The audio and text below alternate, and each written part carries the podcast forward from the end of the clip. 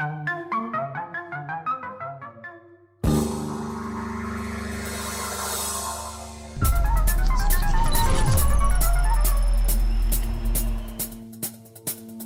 ora in onda Zoom, il drive time in mezzo ai fatti con Antonino Danna.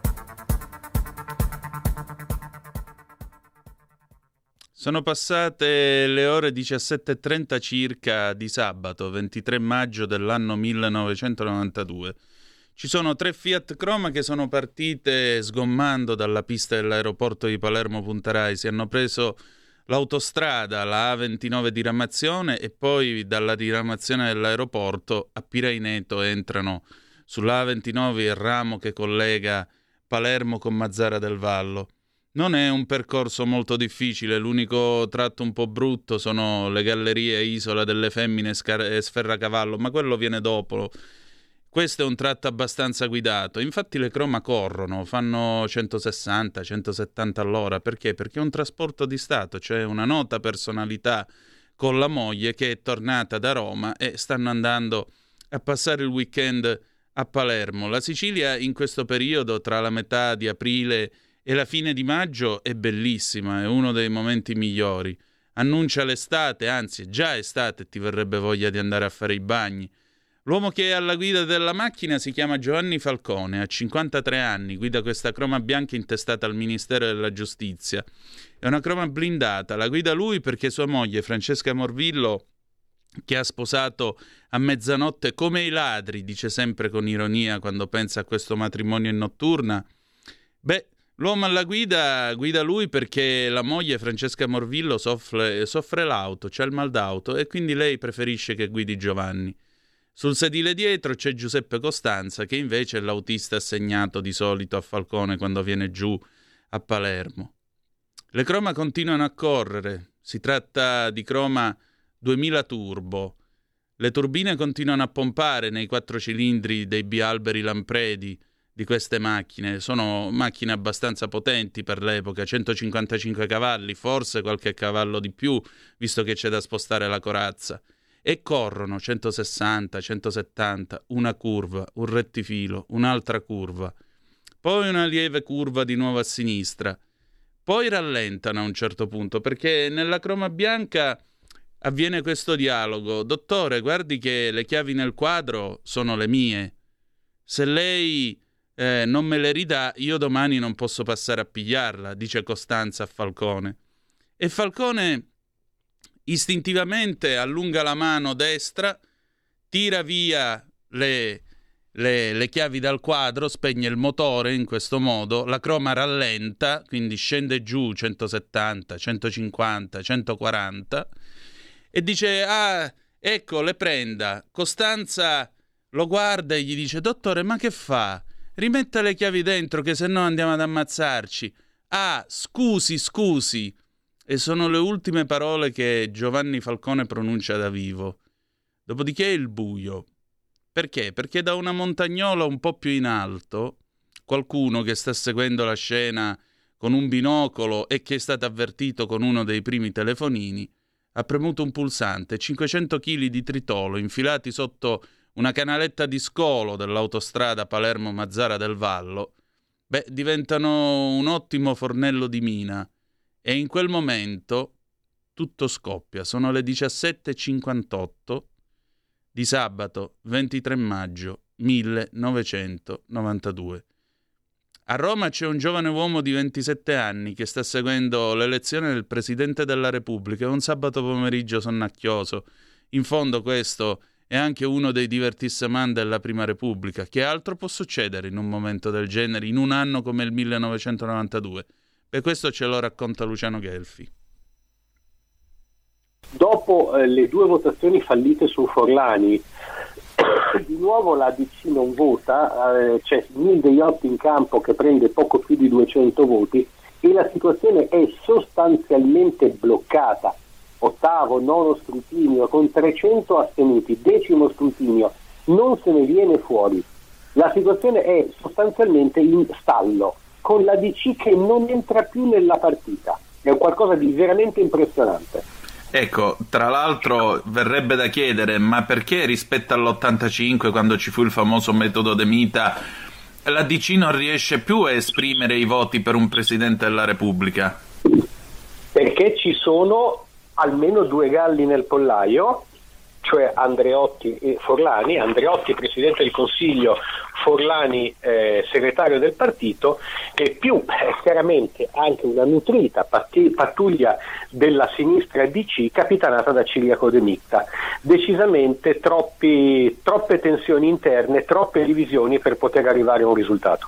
Ecco, a questo punto però di giorno in giorno succede che un sabato pomeriggio, lo ricordo come fosse adesso, io torno a casa, non ho ancora 12 anni, mm, sono quasi le 7 di sera, sto andando a cambiarmi perché sono stato in palestra e mia madre mi dice sai è morto Giovanni Falcone e poi vedremo alle 8 in televisione il cratere a Capaci. E a questo punto che succede? Perché tu credo che abbia qualcosa da dire in merito. È proprio così, perché di quello sono stato in qualche modo testimone, almeno testimone da dentro il transatlantico di Montecitorio.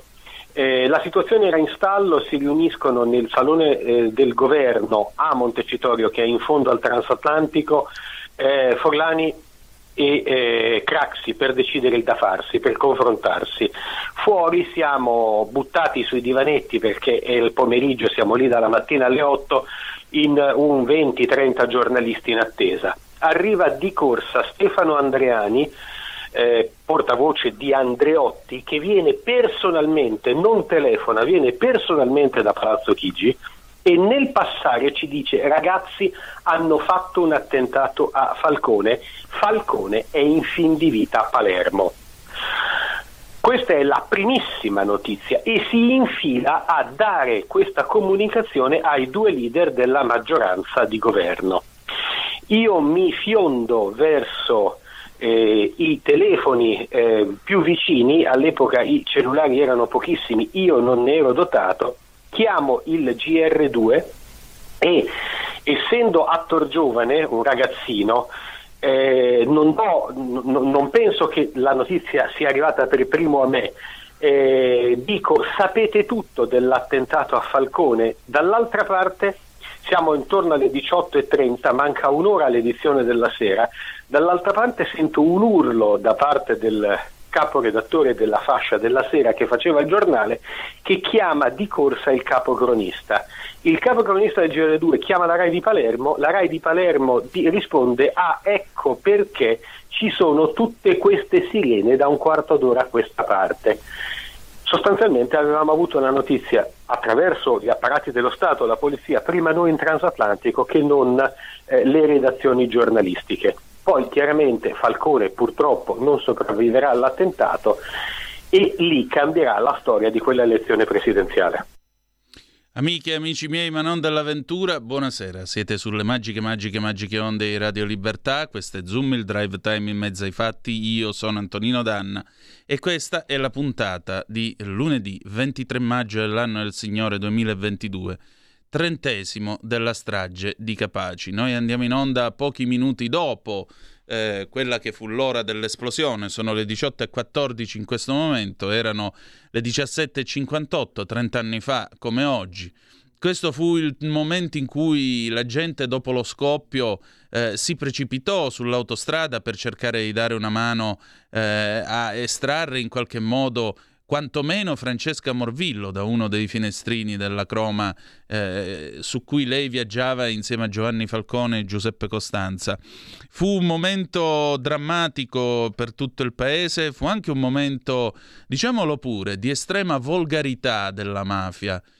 Perché la mafia è volgare, ma Totorrina era ancora più volgare. Questa esibizione, questa piazzata, questa bardasciata, far vedere che la Sicilia diventava, l'Italia diventava Palermo come Beirut, che era il titolo che aveva fatto L'Ora, mitico giornale di Palermo per cui lavorava l'altrettanto mitica Letizia Battaglia, eh, quando c'era stato l'attentato nei confronti del giudice Rocco Chinnici, anche lui fatto saltare in aria però con un'autobomba.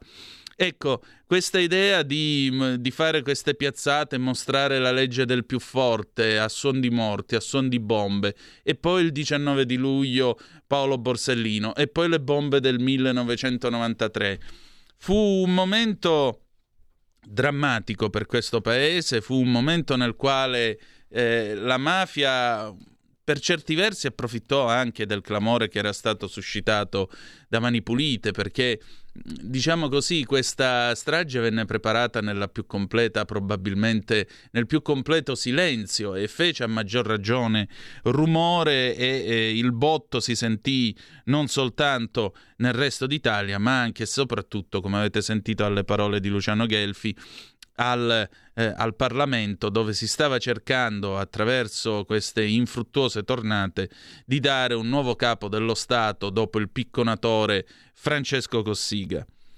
Poi che cosa venne? Venne il linguaggio di questi ministri democristiani che dicevano adesso lo Stato adotterà la linea dura, perché esistono una linea morbida e una linea dura, incredibile ma vero adottarono la linea dura, la linea dura portò nel gennaio del 93 all'arresto di, to- di Totò Riina, che pose fine quindi alla sua ormai decennale dittatura e brutale dittatura all'interno di Cosa Nostra. Mm, si cominciò a lavorare di nuovo, a occuparsi di nuovo di mafia, a, a occuparsi di nuovo seriamente di quello che era stato. Purtroppo Purtroppo quello che è stato i, i morti del 1992 non potranno riposare in pace fino a quando in questo paese molto probabilmente certe scelte verranno prese in altro modo e non sulla base, sulla constatazione del merito. Abbiamo avuto una conversazione eh, con eh, Pino Maniaci qualche giorno fa, il eh, direttore, nonché proprietario di Teleiato, l'uomo che da solo con questa piccola televisione ha fatto la lotta convinta contro le mafie e soprattutto contro la mafia siciliana quando uno vede che eh, una figura come Nicola Gratteri viene scalzata per quanto riguarda eh, gli alti gradi della conduzione della lotta alle mafie, le inchieste e quant'altro, beh, diciamo che gli torna in mente quando Falcone venne scalzato dalla potenziale guida del, dell'ufficio istruzione in quel di Palermo. E si dice che, chissà, forse, forse avrebbe meritato di più Gratteri il posto a cui ambiva e probabilmente avremmo avuto un uomo molto agguerrito, molto capace e molto in grado di fare la sua parte. Io non metto in discussione le capacità professionali del magistrato che è stato scelto al suo posto, ci mancherebbe. Però alle volte si diventa dei simboli per quello che si fa sul campo, per quello che si dimostra con la propria attività investigativa e quando tu hai uno che gioca come Maradona, forse è meglio farlo giocare centravanti di sfondamento e non metterlo a fare l'ala o a giocare nelle retrovie. Però vabbè, io di calcio non ne capisco molto, di magistratura ancora meno, per cui chiudiamo qua queste osservazioni. Allora, cominciamo subito la nostra trasmissione e la cominciamo ridendo della mafia. Noi vogliamo onorare le vittime di Capaci e le vittime delle mafie ridendo della mafia, come faceva Peppino Impastato a Radio Out. E quindi direttamente al primo musical sulla mafia, Tano da morire, abbiamo appunto Simma Mafia. E andiamo.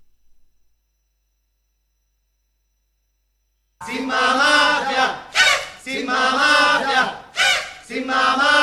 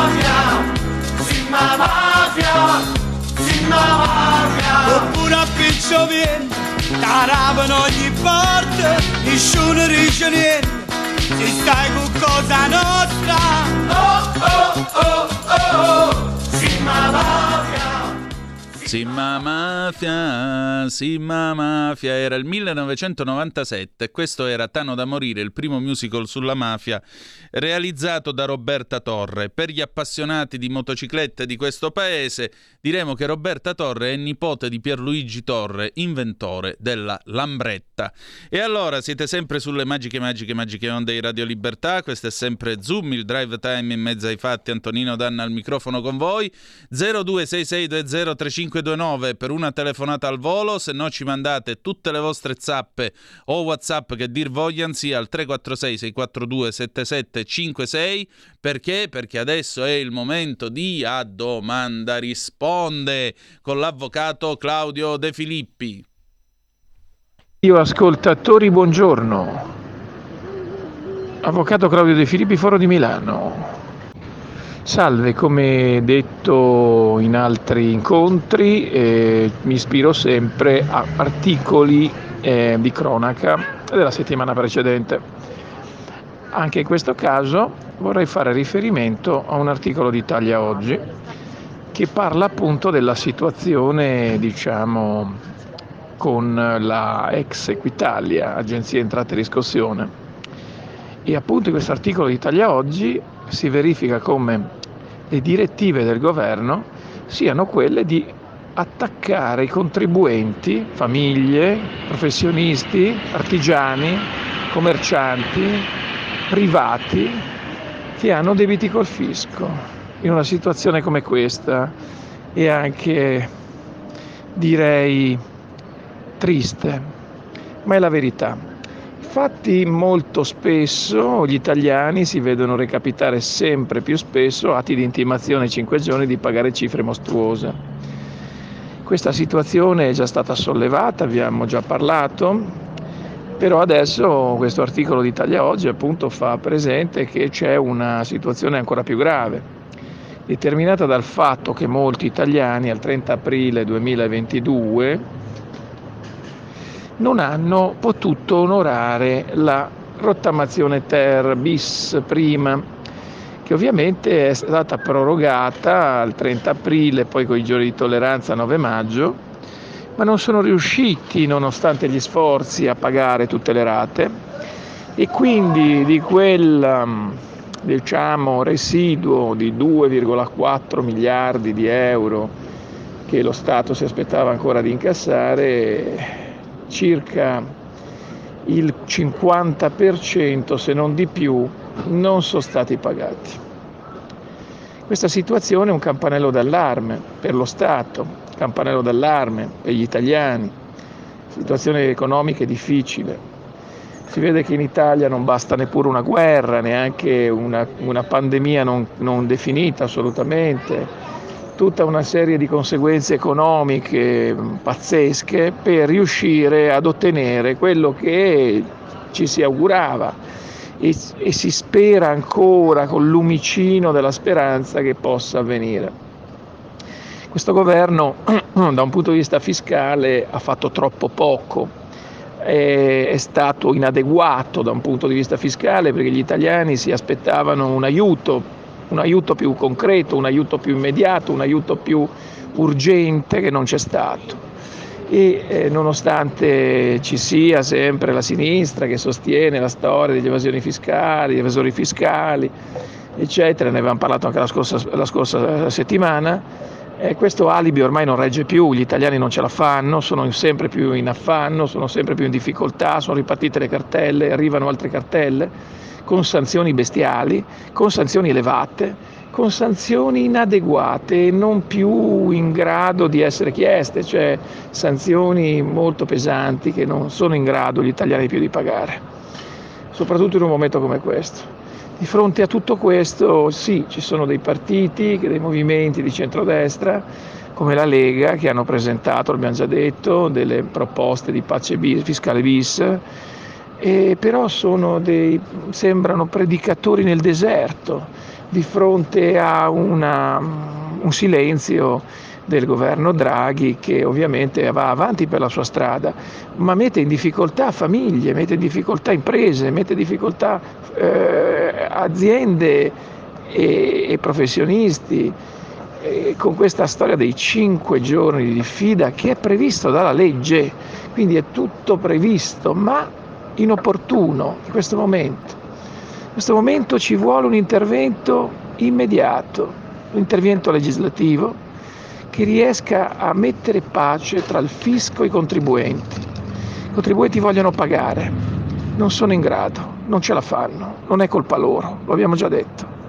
E allora non si capisce perché questo intervento più e più volte richiesto non si possa ottenere, soprattutto in un momento straordinario come questo e soprattutto in un momento in cui la stessa Europa chiede una rettifica del trattamento fiscale, della, della politica fiscale, chiede che ci sia una riduzione delle aliquote, IRPEF, IRAP e tutto quanto, che ci sia una riduzione, ma tutto nella, in quest'ottica eh, potrebbe ovviamente essere essere visto come il momento giusto per risanare i conti pubblici, dare allo Stato una maggiore certezza di incassi, una maggiore regolarità e quindi a questo punto sì, una rottamazione quater più che sacrosanta, ormai diciamo un miraggio che taglierebbe di circa il 50%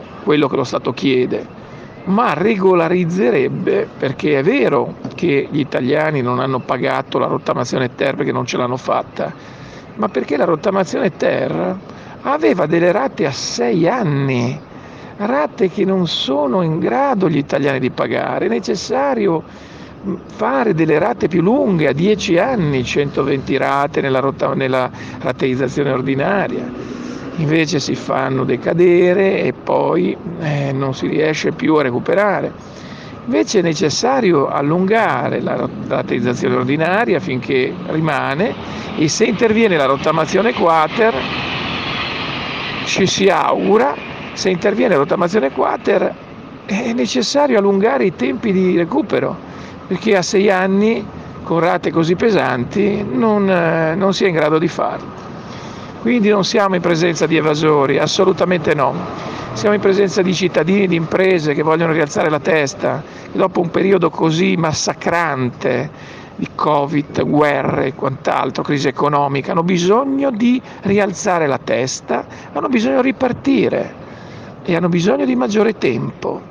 E questo non si comprende, per cui, non si comprende il motivo per cui il governo Draghi non faccia nulla. Parliamo anche un secondo di coloro che sono le fasce più deboli, le fasce più critiche dei contribuenti che hanno redditi inferiori ai 20.000 euro.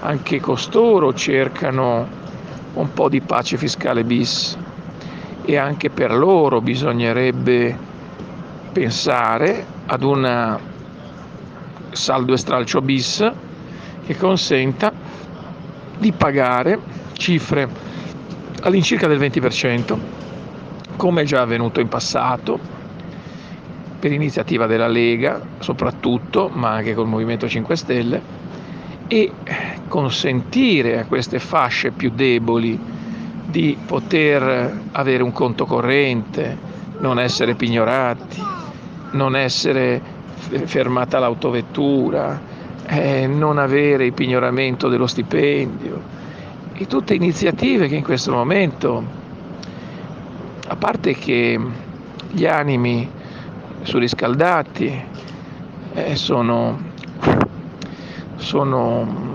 sono molto, molto esacerbati da una situazione di difficoltà economica evidentissima. Ultima questione che volevo sottolineare è quella appunto di eh, bloccare i pignoramenti che abbiamo già detto prima, bloccare le azioni esecutive, bloccare i fermi delle autovetture, tutto quello che l'Equitalia sta facendo in questo momento. Sta portando avanti, dicevamo, una politica prevista dalla legge di diffida di 5 giorni ai contribuenti e poi dopo i 5 giorni procedure esecutive raffica. Ecco, questo non è opportuno, non è giusto, non è il momento. La politica deve battere un colpo. L'aspettativa del popolo italiano è forte e qui c'è la dicotomia tra una sinistra che continua a in qualche modo valutare gli interessi dello Stato in astratto e invece di valutare gli interessi dello Stato in concreto nel, mo- nel momento attuale, drammatico. Per cui c'è necessità di non porre paletti, distinguo e di, di, di mm, procrastinare, ma di agire in questo momento. Il governo Draghi, se vuole continuare nella sua attività, non deve solo garantire i soldi dell'Europa, deve anche fare gli interessi degli italiani se è necessario trovare un miliardo di euro per la rottamazione quater, è necessario trovarli negli interessi dello Stato, ma soprattutto negli interessi dei cittadini. Se questo non verrà fatto, l'esperienza di Draghi è un'esperienza che è destinata a concludersi, perché rimarca un interesse superiore dello Stato rispetto agli interessi dei cittadini, un interesse superiore dell'Europa rispetto agli interessi degli italiani. Invece gli italiani si aspettano che finalmente una risposta a questa necessità di intervento nella materia fiscale non si procrastini più. Altrimenti dovrà essere un altro governo ad attuare questa politica, il governo che viene dopo Draghi. La radio è sempre di più ovunque. Io la radio la ascolto in auto con tutti i nuovi programmi, perché ho la radio DAB. E tu? Io al lavoro ascolto la radio dal mio computer. E tu? Io a casa l'ascolto dalla mia TV. E tu? Io l'ascolto dal mio telefonino, con Radio Player, l'app delle radio italiane. E tu? Io la radio l'ascolto con lo smart speaker. Oggi 35 milioni di italiani ascoltano la radio così. E tu? La radio, ovunque, sempre di più. Anche Radio Libertà è su Radio Player Italia.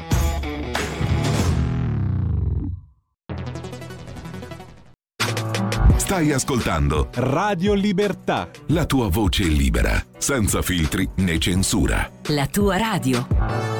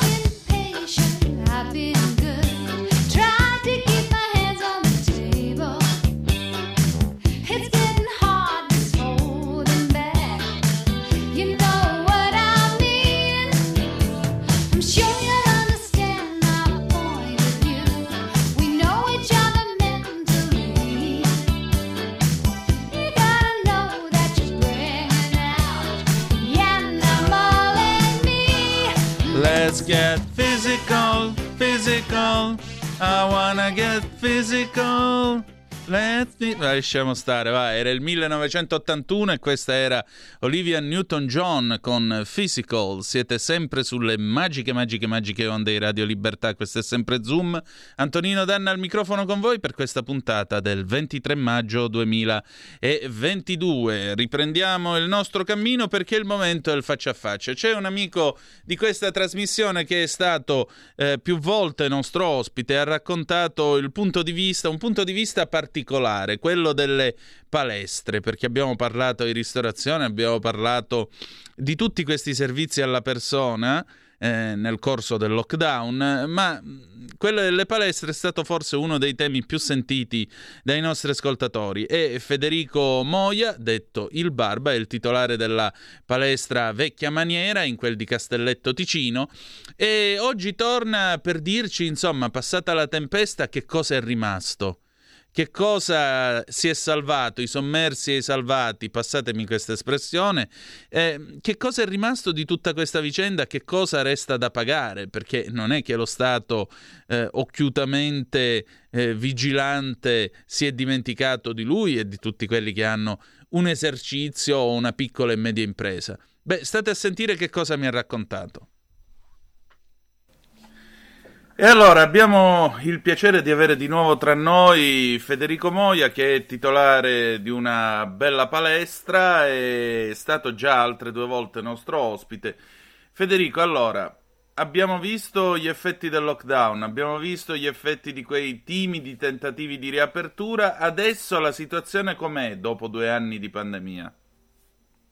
Allora, innanzitutto buongiorno a tutti e buongiorno e grazie sempre per, per ospitarmi. E sì, diciamo che siamo ripartiti un po' senza questa, questa paura di, di, di, essere chiusi un'altra volta perché credo che da quanto si, si, si respira in giro non, non, non, credo che ci siano ulteriori chiusure, quindi magari adesso c'è un po' più di lungimiranza nel senso anche di progetti lavorativi.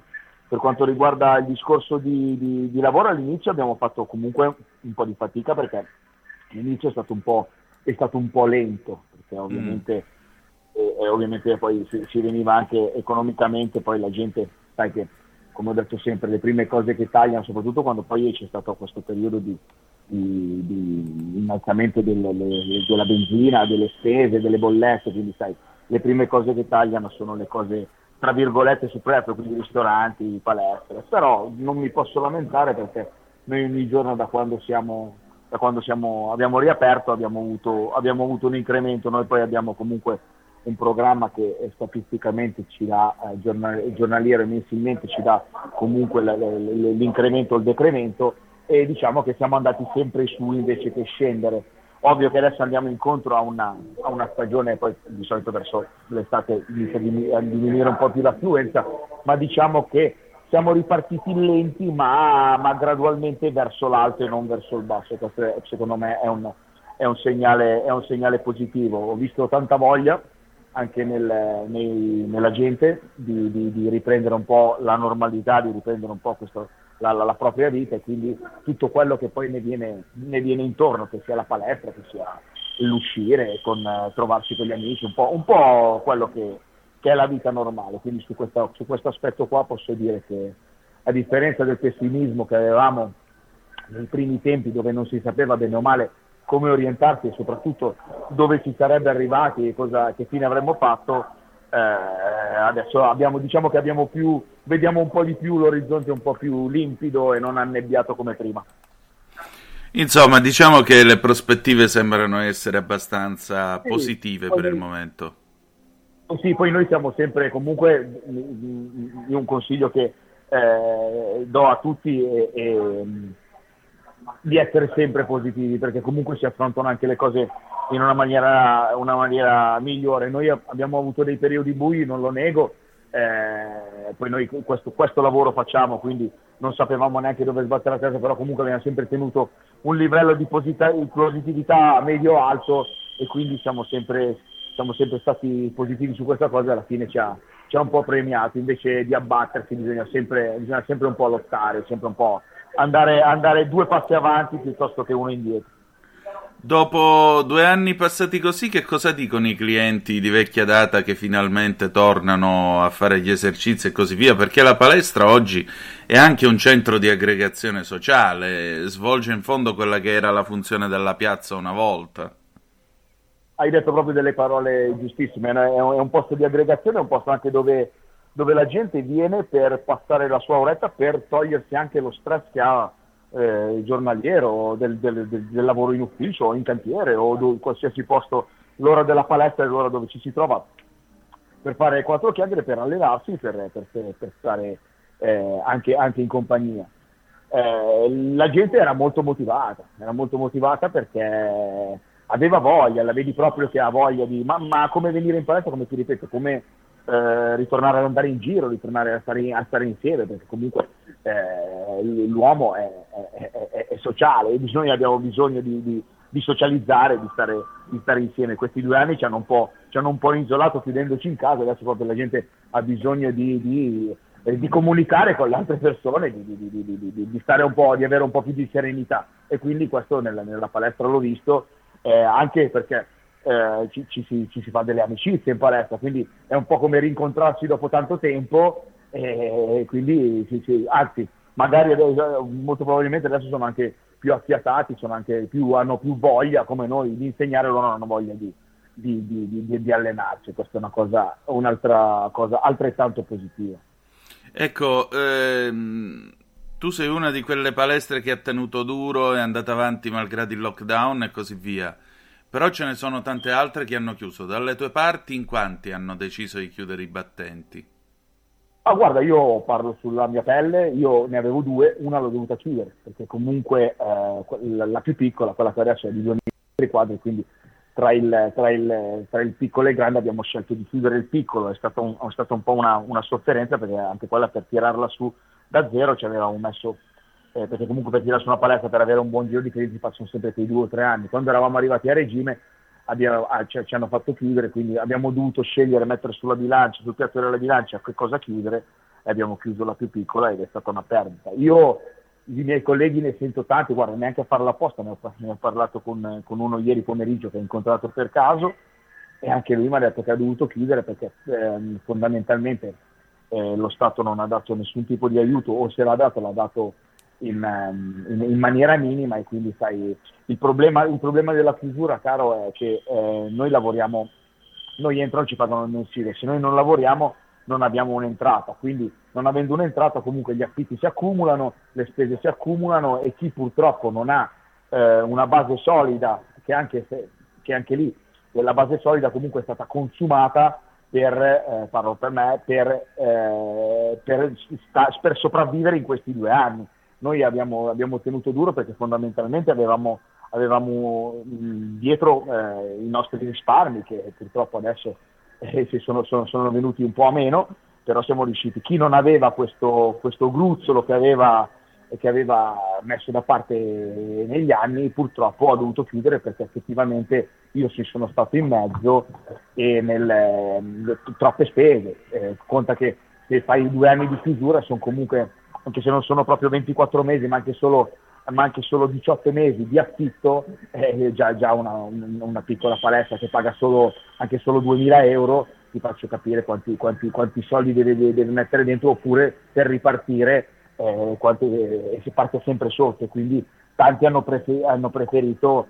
hanno preferito eh, chiudere, eh, giustamente. Eh, dispiace perché comunque c'era gente che lo faceva proprio di mestiere eh, perché comunque noi quello che abbiamo accumulato in questi due anni eh, dovremmo andarlo come me, come gli altri, dovremmo andarlo a pagare negli anni su- successivi, perché quei due anni lì, lì non ce li ridà indietro nessuno.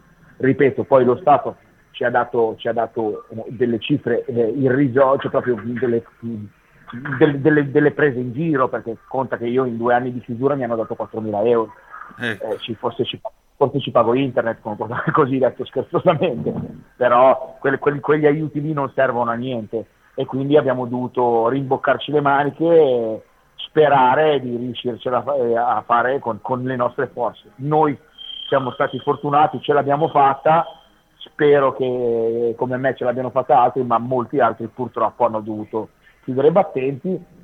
Il problema sai cos'è? Che noi facendo questo lavoro, eh, io se chiudevo, non è che potevo andare in un'altra palestra che era, che era, che era nella, nella stessa situazione mia a chiedere lavoro, anche perché io comunque il mio personale l'ho dimezzato, adesso ho lasciato proprio gli indispensabili, eh, perché ovviamente devi far fronte alle spese, devi fare dei tagli e purtroppo così l'economia non gira perché se lascio a casa della, come, come tutti, ma come l'industria, come tutto, no? è, una, è, un calcolo matematico, se io lascio a casa il dipendente, il dipendente è, è, è, disoccupato, il dipendente non prende lo stipendio, il dipendente non consuma e non fa girare l'economia, è un po', un po', un po così, è un gatto che si morde la coda. Esatto, esattamente. E poi c'è anche un altro fatto.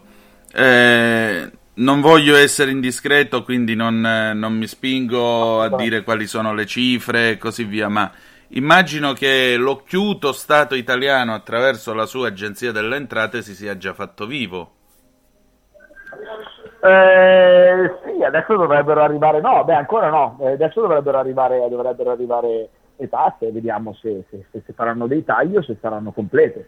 Se saranno complete. Ma guarda, ma io, ma io ti dico la verità, eh, ma non mi meraviglio più di niente, perché ormai da questo governo non ci si può meravigliare più di niente perché tanto ormai loro, loro, come ti avevo detto nelle puntate precedenti, loro di noi non gliene frega assolutamente niente, loro fanno sempre il loro interesse, questo è un mio parere, eh? per però. Penso che, che, penso che sia anche visibile perché eh, quante, quante eh, attività oltre la mia hanno chiuso, quanti ristoratori hanno chiuso, che magari era una, una vita che era aperta, quanti locali storici magari anche hanno chiuso, che hanno chiuso anche quelli, quanta gente è stata a casa con figli con cassa integrazione che non riuscivano neanche ad arrivare a fine mese, cassa integrazione che ti arrivava a spizzichi e bocconi, eh, quindi già, già, da lì ti fa capire che lo Stato non puoi fare affidamento sullo Stato, quindi non ti devi neanche meravigliare se, se poi aumentano, in un, appunto in un periodo così vai a aumentare le bollette, vai a aumentare la benzina, quindi metti ancora più eh, benzina sul fuoco, accendi ancora di più e quindi ti fa capire subito che questo Stato non gliene frega niente, ma, ma, fondamentalmente perché non hanno neanche più soldi loro, quindi da chi li vanno a prendere? Li vanno a prendere dai poveracci come noi. E questo si sa, no?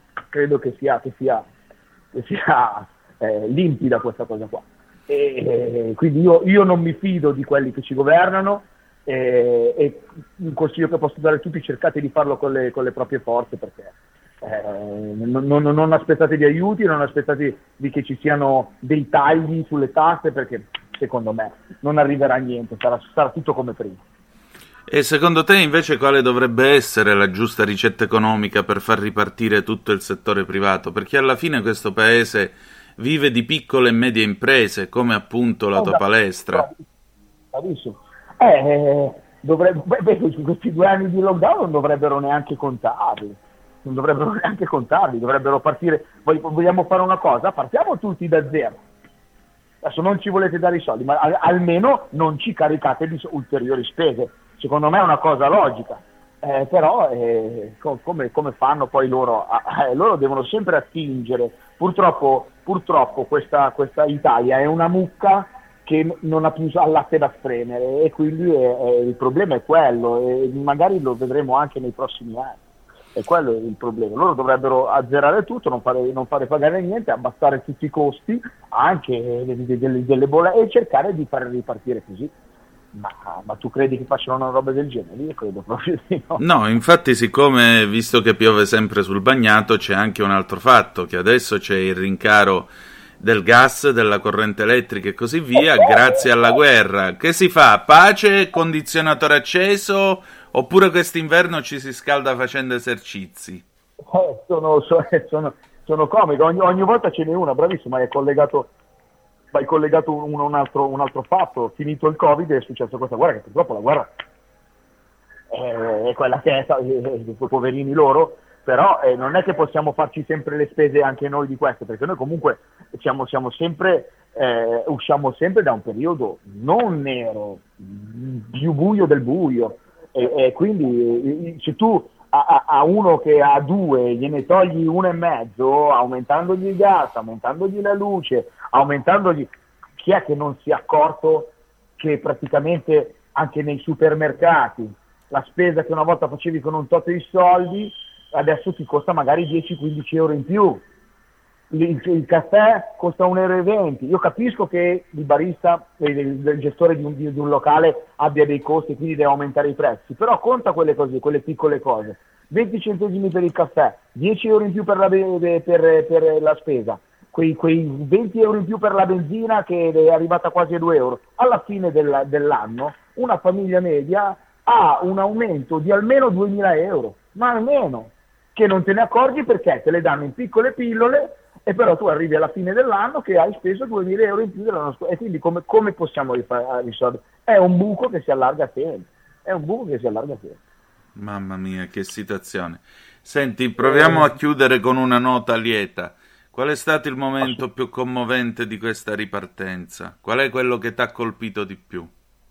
Ah, i miei ragazzi. I miei ragazzi che sono tornati tutti e eh, che, che dicevano ci siete mancati, non vedevamo l'ora di ritornare. Questo, è questo fondamentalmente il motore che ci dà la spinta, perché fondamentalmente la mia palestra si chiama vecchia maniera, ma la vecchia maniera non sarebbe niente se non ci fossero i ragazzi, noi siamo solo quelli che insegnano, che, che, che, che istruiscono i ragazzi alle, alle discipline, ma il, il vero cuore del, del, della mia attività sono i ragazzi, sono i giovani, adesso hanno ricominciato anche i bambini, e, questa è stata la cosa più, più, più bella che alla fine ti, ti, riempie il cuore e ti dà quella spinta in più per, per andare avanti e per non mollare. E questa è la cosa più importante. Senti, che cosa farai domani? Domani lavorerò in palestra fino, che, fino, a sabato. Che è la soluzione migliore dopo tutta l'inattività che abbiamo passato. Federico, grazie come, grazie come sempre del tuo tempo. Grazie ancora. Grazie a te, mi fa sempre piacere. Grazie a tutti. 0266203529 se volete intervenire e dire la vostra oppure 346 642 7756 per i vostri whatsapp o anche zappe che dir vogliansi inerenti il faccia a faccia con Federico Moia che è titolare appunto della palestra vecchia maniera in quel di Castelletto Ticino e che è stato in fondo la nostra cartina di tornasole per quanto riguarda eh, questo settore questo particolare settore che oggi come oggi fa parte del lifestyle all'italiana, se vogliamo, così, se vogliamo dire così. Siete sempre sulle magiche, magiche, magiche onde di Radio Libertà. Questo è sempre Zoom, il drive time in mezzo ai fatti. Accanto a me vedete che è spuntato un gradito ospite che eh, aveva promesso da lungo tempo la sua apparizione negli studi di Via Bellerio. Poi vi presenterò questo nostro ospite, gradito ospite, perché parleremo di PNRR e trasporti. C'è una telefonata, pronto chi è là? Pronto Antonino? Mauro da Reggio. Oh, carissimo, dici tutto. Ascolta, sarà una particolarità mia, però eh, per quanto riguarda il decreto concorrenza, no? Mm. Quelli in cui con la Bolkestein vengono messe nel, il primo gennaio del 2024 vengono messe all'asta le concessioni balneari. Certo. Ecco, tutti si sono interessati su quelli. C'è qualcuno che l'ha letto bene veramente? perché vengono messe in asta anche le concessioni per, la, per le dighe dell'energia elettrica. Eh? Ecco, questo per mantenere ovviamente ecco, la, una politica messi, energetica no, nazionale, no? messe all'asta le gestioni, eh? eh esatto. Cioè, non lo, non, io non vorrei che si fossero concentrati tutti sui decreti dei balneari e gli è passato via veloce così il discorso che cioè le gestioni, le gestioni, delle dighe idroelettriche che producono elettricità sono, sono dentro la Bolkestein, eh? attenzione. Sai, una volta in questo paese c'era un ente nazionale per l'energia elettrica che poi è stato privatizzato. Eh, però il problema resta sempre quello, che è lo stesso problema di cui discutiamo quando si parla dell'ENI, caro, caro Mauro, e il problema è sempre quello, cioè questo paese deve avere una sua politica energetica. Se tu metti all'asta la concessione della diga, è ovvio che poi la diga, eh, se finisce in mano al gruppo spagnolo, al gruppo francese o tedesco, risponde a delle logiche e viene utilizzata secondo logiche che molto probabilmente non rientrano nell'ambito delle logiche nazionali. Cioè certi settori sono naturali terre strategici ed essendo naturaliter strategici eh, ci vuole il controllo della, sotto forma di Stato e se non lo Stato almeno le regioni, qualcuno comunque che rappresenti il pubblico deve avere una forma di controllo e se non controllo quantomeno indirizzo. Perché se no poi giustamente come tu dici eh, la, la, la, diga ti va all'asta, la concessione va all'asta e poi quando arrivano gli stranieri che devono fare i loro interessi e i loro affari, l'interesse nazionale va a quel paese e siamo sempre alle solite, siamo sempre alle solite. Nel frattempo è arrivata una bella fotografia che ci ha mandato la nostra Federica Toselli direttamente dal suo magnifico campo. Ora ve la mostro questa bella fotografia.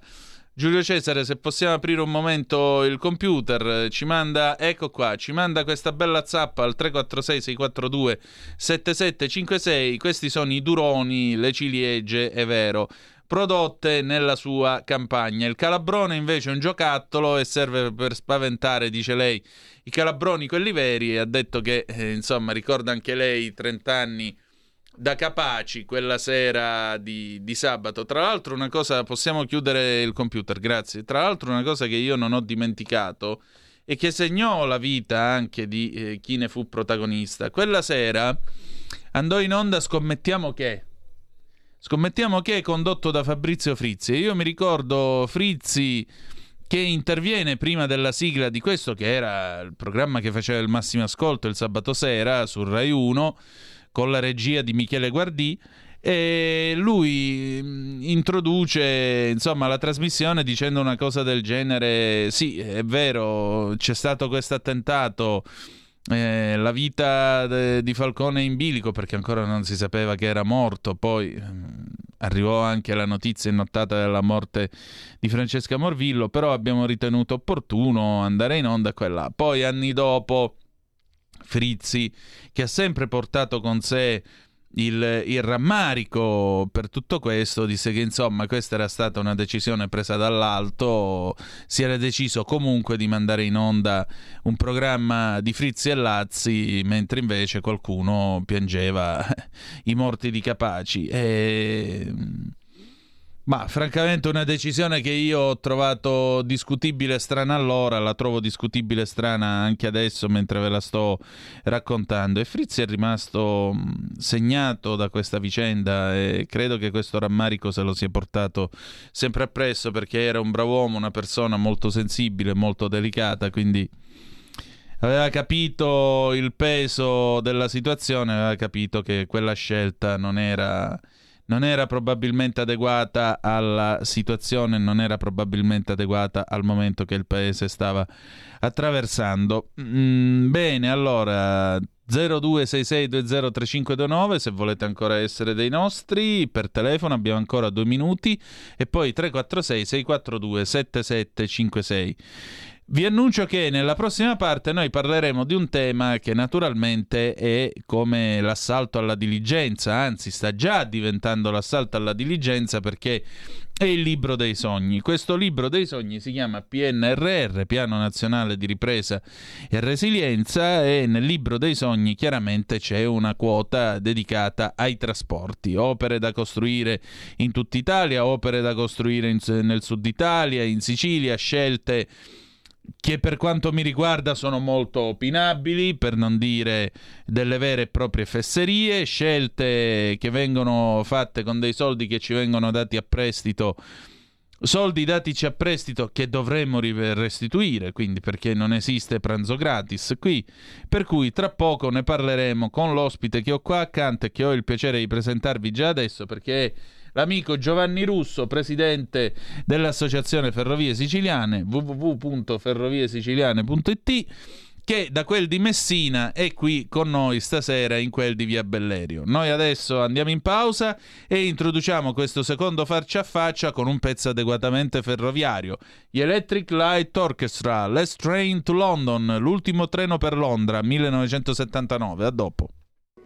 Da oggi la tua radio è ascoltabile anche con la televisione in digitale. Sul telecomando della televisione digitale o del tuo ricevitore digitale puoi scegliere se vedere la TV o ascoltare la radio. Risintonizza i canali radio e troverai anche Radio Libertà, canale 252. La tua radio.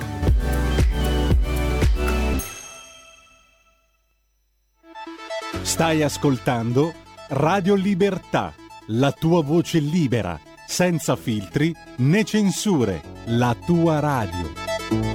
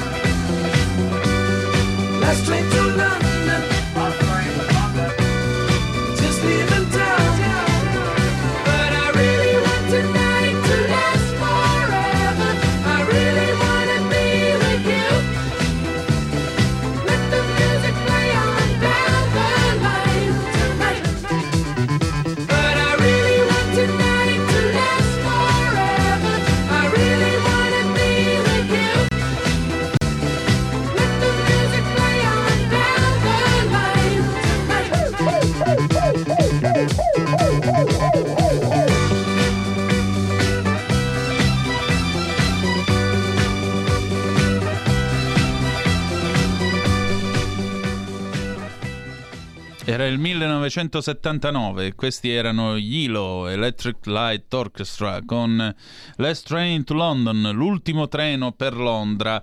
Ehm, noi l'ultimo treno invece per Novara ce l'abbiamo alle 20.50 e quindi alle ore 19.55 ci saluteremo come al solito. Mm, invece per quanto riguarda il resto d'Italia, vi dicevo, io ho eh, un ospite di riguardo che viene qua oggi con me l'amico Giovanni Russo che eh, noi l'ultima volta che ci siamo visti era su marciapiede a Messina Centrale. Noi oggi ci ritroviamo invece a Via Bellerio 41. Giovanni è presidente dell'associazione appunto Ferrovie Siciliane, www.ferroviesiciliane.it che è un'associazione di appassionati certamente di storia ferroviaria, ma anche eh, del servizio ferroviario, non soltanto dell'isola, ma anche del nostro paese. E allora in questi giorni naturalmente sono già cominciate le prime dichiarazioni, io ho portato questo, io ho portato questi fondi, c'è per esempio una dichiarazione, leggo qua sul eh, fatto Nisseno eh, del, del sottosegretario del sottosegretario al Ministero delle Infrastrutture e Mobilità Sostenibili, onorevole Giancarlo Cancelleri, che dice, insomma, commenta questo piano di investimenti delle ferrovie dello Stato da 190 miliardi per i prossimi dieci anni e lui sottolinea che di questi 190 miliardi ben 20 andranno alla Sicilia. Tantissime risorse che aprono a uno scenario di mobilità sempre più multimodiale, multimodale, digitale, condivisa ed ecologica. Pensate, circa 14 miliardi destinati ai progetti su rotaie. Il più ambizioso è sicuramente il collegamento veloce Palermo-Catania-Messina. Altri interventi da annotare sono il nodo di Palermo e Catania, collegamento con Fontana Rossa, elettrificazione Palermo-Trapani via Milo. Ancora ci vogliono 13 ore se volete andare in Sicilia da Trapani a Siracusa. Pensate, se volete andare col treno, la soluzione è di 13 ore e 40 minuti per fare circa 500 km. Se voi invece volete coprire 500 km di strada, quindi fin quasi a Roma, basta un freccia rossa in tre ore. Ce la fate, tre ore contro 13. Poi che altro c'è in questo libro dei sogni? La Caltagirone Gela, il bypass di Augusta, il potenziamento della Palermo Agrigento Porto Empedocle, il collegamento con l'aeroporto di Trapani. 6 miliardi invece per infrastrutture stradali e in particolare la Ragusa Catania, la Palermo Agrigento, tangenziale di Gela, Andrano Paternò. No, questo cos'è? Adrano. Sì, credo Eh. che sia la- sulla circumettanea. Questo... Mm. Ancora un altro miliardo sulla- sul polo della logistica, 400 milioni polo passeggeri in ambito ferroviario, cioè ulteriori treni per trasporto locale e potenziamento del servizio diurn- diurno e notturno. Il ponte sullo stretto no però. Il- la Messina-Palermo, il raddoppio della Messina-Palermo diretta, che sono 232 km di strada che vanno dritti dritti e si potrebbero andare a collegare eh, all'eventuale ponte sullo stretto, collegando effettivamente la Sicilia col resto dell'Italia. In questo libro dei sogni non c'è. C'è una linea di 232 km per circa 120 a doppio binario e dopo a binario singolo, come c'è qua in Liguria. E qui si parla invece di Palermo, Catania, Messina, itinerario che viene spacciato per alta velocità, che alta velocità non è, perché in Italia, sapete, ora si sono inventati questa cosa, l'alta velocità di rete. Cioè sono le ferrovie tradizionali con il limite massimo di velocità portata a 200 all'ora. Questa è l'alta velocità di rete, che non è alta velocità, però siccome c'è scritto, c'è la parola magica, alta velocità, allora la gente è convinta che portano il freccia rossa fino a Palermo e quella. Non solo non lo portano, ma tra poco cancelleranno anche quell'inutile freccia bianca Palermo-Messina-Catania, che ci mette quattro ore e mezza per fare il giro dell'Oca. Ma allora, parliamoci chiaro, siccome è scattata già la corsa alla diligenza del PNRR, per gestire bene questa ondata, questo piano da 190 miliardi delle ferrovie dello Stato, come si può fare degli investimenti razionali non solo in Sicilia ma anche in Italia, nel resto d'Italia, per muovere bene gli italiani su ferro? Perché il trasporto su ferro è quello che vince sempre alla fine, perché è quello realmente ecologico. Beh, Nino, intanto grazie per, eh, per avermi insomma, ospitato qui a Radio. La radio, insomma, radio, Radio Libertà, Radio benvenuto. sì, insomma, era, era, insomma, l'avevo promesso che sarei arrivato e ci siamo qui e quindi per me è un, un grandissimo onore essere qui. Io oh, mi allaccio subito insomma, a tutto quello che tu già hai anticipato e faccio già un semplice eh, esempio. E considera che sull'alta velocità eh, nel nord Italia eh, saranno investiti circa 9 miliardi di euro, mentre per il sud Italia circa 4,5. Ecco, già basta questo dato per capire che c'è una, una differenza non, non da poco.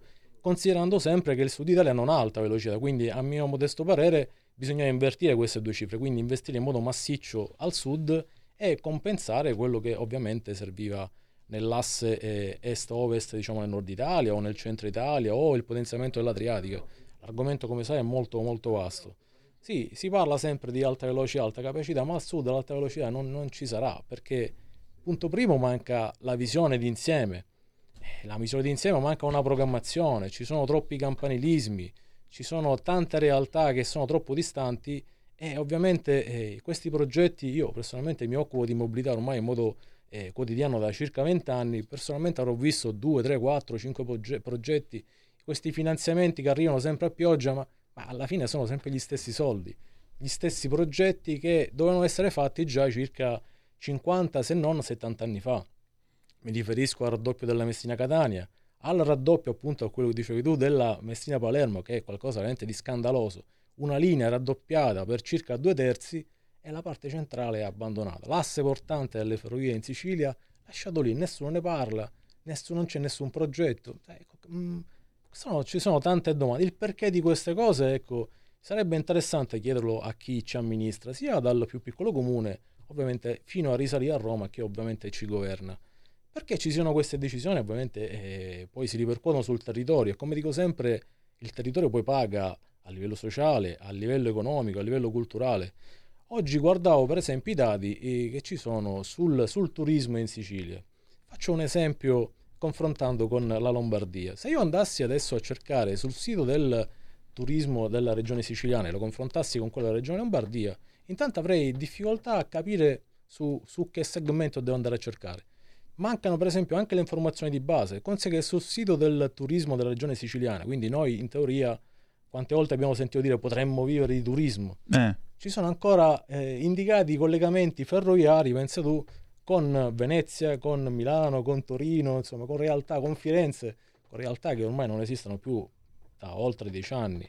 Oppure il collegamento navale, ecco, tu puoi arrivare in Sicilia da Genova, da Civitavecchia, da, da Napoli, da Salerno, ma non puoi arrivare da Cagliari, eppure c'è un collegamento, anzi più collegamenti al giorno anche da Cagliari. Scusate, ma i turisti dalla Sardegna non possono arrivare in Sicilia, cioè non l'ho capito. Oppure devono fare il periplo di tutta la- lo stivale. Ecco, già da queste cose si capisce che c'è ovviamente qualcosa che andrebbe sicuramente rivisto. Quindi, se andiamo poi a parlare del PNRR, noi parliamo di qualcosa che dovrebbe essere fatto entro il 2026, come tu Sì. ben sai, e ma sappiamo benissimo che per fare il raddoppio della Messina-Catania nel tratto Giampilieri-Fiumefreddo, già solamente da cronoprogramma si parlava di circa 10 anni, quindi 2030-2031. Quindi è chiaro che non riusciremo mai a rientrare in quel, in quel, diciamo, in quel contesto temporale che rientra appunto sui, progetti, sui finanziamenti europei. Per non parlare poi del raddoppio della, Messi- della Palermo-Catania, forse, forse riusciranno a fare qualcosa fino a Catena Nova come raddoppio.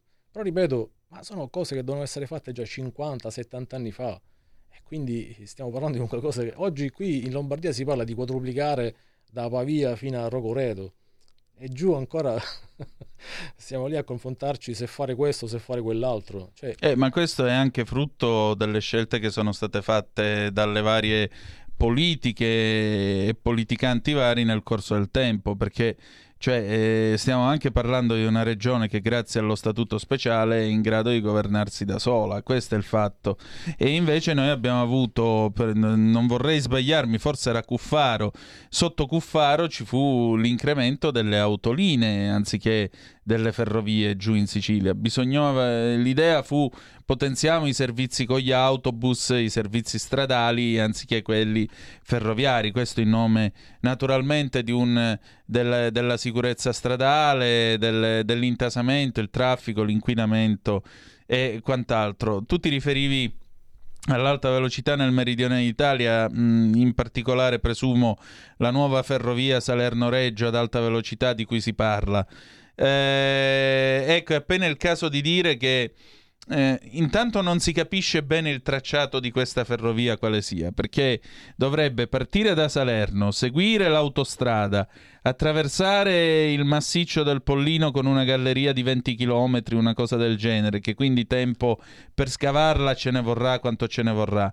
Poi esce sul mare di Nuova Praia, fa un pezzo costiero, poi rientra dalle montagne e passa da, da Cosenza. Diciamo che questo è l'unico caso in cui una Esatto. linea ad alta velocità invece di accorciare le Si allunga distanze, si esattamente come con l'autostrada. È veramente incredibile, scusate se rido. Ecco, ma... diamo, diamo un dato. Allora, ferrovia da Vibo Valencia fino a Salerno, s- ferrovia costruita nel 1895 e raddoppiata nel 1972, chilometri 306. Autostrada da Vibo Valencia fino a Salerno, completata nei primi anni 70, chilometri 349. Perché? Autostrada appenninica per giù. Esatto, perché? Perché deve passare per Cosenza. Perché a quel tempo c'era qualcuno in quel di Cosenza che aveva che era importante a livello nazionale decise di deviare. Comunque spinse o auspicò, ecco, auspicò perché il tracciato passasse per quel di Cosenza, quindi gallerie, ponti, neve, eccetera, non eccetera, vorrei che ci eccetera. fosse qual- qualche interferenza anche oggi, qualche... non lo so perché... Non lo so, io giustifico leggo, questa- tante, leggo per esempio tante proteste a livello locale di paesi, per esempio del Cilento, che chiedono eh, che la ferrovia non passi per la Valle del Sele seguendo l'autostrada, ma passi per il Cilento, favorendo quindi lo sviluppo, lo sviluppo turistico. Ma ancora qua, tu fai una ferrovia da 300 km l'ora e ci piazzi una stazione ogni 20 km, a che serve? Cioè in Italia, in Italia, se ci fate caso, l'alta velocità è partita bene, adesso se la stanno mangiando, la stanno spolpando, ma la stanno depredando del suo concetto di base, cioè andare da un punto all'altro nel minor tempo possibile. Facciamo un esempio banale. Prima di questa pandemia, se io volevo andare da Milano a Roma, a Rogoredo trovavo l'imbarazzo della scelta di treni non stop. Io arrivavo, lasciavo la macchina, 2 ore e 40 ed ero a Roma Termini. Oggi intanto i treni non stop sono molti di meno. Secondariamente, se tu prendi un treno ad alta velocità normale, tu stai prendendo un coso che fa Centrale, Rogoredo, Reggio Emilia Mediopadana, Bologna Centrale, Firenze Santa Maria Novella, Tiburtina e Roma. E forse prossimamente anche Orte. Ecco, e siamo ad 8. Siamo a 8 fermate. Cioè, tu fai 3 ore e 20. Allora, qua abbiamo fatto di tutto per accorciare l'itinerario e questo e quest'altro, però oggi se tu vuoi andare da Milano Centrale a Roma Termini, sono già 3 ore e 20 anziché 3 ore quando hanno aperto l'alta velocità in Italia. 2,55 forse siamo arrivati. 2,55, sì. Quindi già questo io qualche domanda comincerei a porgermela. Ma secondariamente, quando tu arrivi a 3 ore e 20, eh, sapete quanto ci metteva il pendolino alla fine degli anni 80? 3 ore e 58. Quindi abbiamo impiegato 35 anni della nostra storia e speso miliardi per metterci 38 minuti di meno. Commovente. C'è una telefonata, pronto? Chi è là? Ciao Antonino, sono Marco da Mantova. Oh, Mantova, terra amata e adorata, dimmi tutto. Allora, io non rubo tanto tempo, però voglio portarti l'esempio, Mm. secondo me, di quello che è successo in Italia. Vai. Ehm, si poteva sicuramente sviluppare le ferrovie. In realtà negli ultimi anni, o comunque negli ultimi dieci anni, ti dico dieci anni perché prima io non avevo una moglie calabrese, oggi ce l'ho, si sono sviluppate le autolinee au- degli autobus Sì. che partono dal nord Italia e arrivano, io ti dico, mia moglie è, di- è di- della provincia di Crotone e arrivano fino a Crotone, vanno fino a Reggio Calabria. Quando invece sarebbe stato molto più intelligente sviluppare le ferrovie, in questo modo però si sono favoriti i privati, anche privati che arrivano dall'estero. Esatto. E questo secondo me è una ragione per la quale si cerca di non sviluppare troppo le, eh, le ferrovie che, va- che fanno la tratta nord-sud, proprio perché si è deciso a un certo punto di favorire i privati. Tutto qua, questo è almeno il pensiero che faccio io. Un po' quello che ha fatto Cuffaro in Sicilia, per capirci. Ti sì, saluto. appunto, eh, resta sempre il fatto che anche così tu, tu porti il concetto di pubblico alle persone. Perché anche l'idea che ci sia un servizio pubblico efficiente è qualcosa che spinge a uscire dal proprio guscio e dal levarsi di mezzo quel tipico atteggiamento, della, io la chiamo la sindrome della chiocciola, che tu ti devi spostare sempre con l'auto al piede, vai dove i forzati del volante. Se tu dai un servizio ferroviario efficiente, specie attorno alle grandi città, e le grandi città ci sono pure nel sud Italia, perché Palermo fa un milione di abitanti, l'area di Napoli sono più di due milioni, quindi voglio dire, se tu dai un servizio ferroviario efficiente, la gente lascia l'automobile dov'è, meno inquinamento, meno confusione, meno caos, tu ti prendi il treno e arrivi, che problema c'è? Quindi passa anche da questo, ma se noi cominciamo a fare i libri dei sogni, costruendo un'alta velocità che va a zig zag per passare da Cosenza, dimenticandoci l'esistenza del ponte sullo stretto, perché questo è sempre un tema tabù. È un tema tabù. Ogni volta che si parla del ponte dello stretto, chi lo tocca muore. Com'è come non Non hai è? visto mai a Scilla, tra Bill e Scilla, che esiste un- un'opera che è stata realizzata appunto per il ponte sullo stretto, ovve- ovvero quella variante ferroviaria, per intenderci Sì. è una galleria artificiale, Sì. Che era esattamente una galleria dove sopra la galleria doveva passare uno dei piloni, dei due piloni del ponte sullo stretto. Quindi si parla spesso che non esiste un progetto... Eh, stiamo parlando del 1971, Sì, tra eh, l'altro. Questa galleria eh, risale a meno di dieci anni fa, quindi era cioè il governo Berlusconi. Quindi Esatto. Evidentemente per realizzare quella galleria significa che un progetto esecutivo ci sia, quindi E certo che c'è. C'è anche l'impresa aggiudicataria se per questo. Quindi il perché queste cose non si fanno è così. Tu parlavi di, eh, di statuto speciale della Sicilia. La Eh. Sicilia, per esempio, è una di quelle regioni che ha ben 85 aziende di TPL, solamente Eh. a regione. Il nostro amico, per esempio, oh, poco fa al telefono parlava di collegamenti nord-sud via Pullman. Io oh, posso dirvi che, per esempio, durante il periodo delle festività natalizie, sullo stretto di Messina quotidianamente di pullman che fanno collegamenti con la Puglia o col centro Italia o con Nord Italia si aggira sui 40-50 passaggi al giorno. A 60 viaggiatori a pullman immaginate quanta richiesta c'è.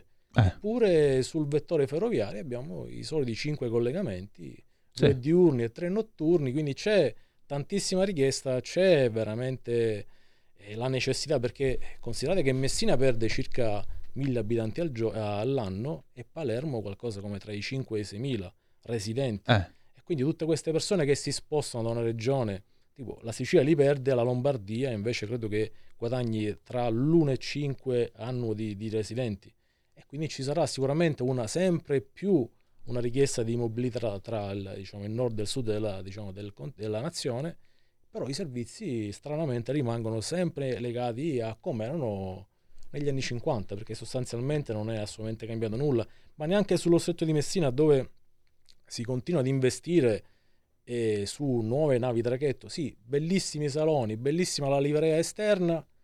E poi ci mettiamo la presa elettrica per alimentare la nave. Quando la nave sta ferma quei 10 minuti in porto per fare sbarcare i viaggiatori e le macchine per non inquinare lì insomma mi riferisco a questo è un Sì. progetto green che c'è recentemente che è stato snocciolato anche dal, diciamo, dal Ministero delle Infrastrutture. Ma eh, dico eh, l'energia elettrica non lo so da dove arriva non lo so da qualche altra parte inquinerà. Quindi eh, andrebbe anche un po' approfondito questo argomento. Quindi siamo sempre, sempre lì. Il ponte sullo stretto sarebbe sicuramente stata la chiave di lettura di tante altre cose.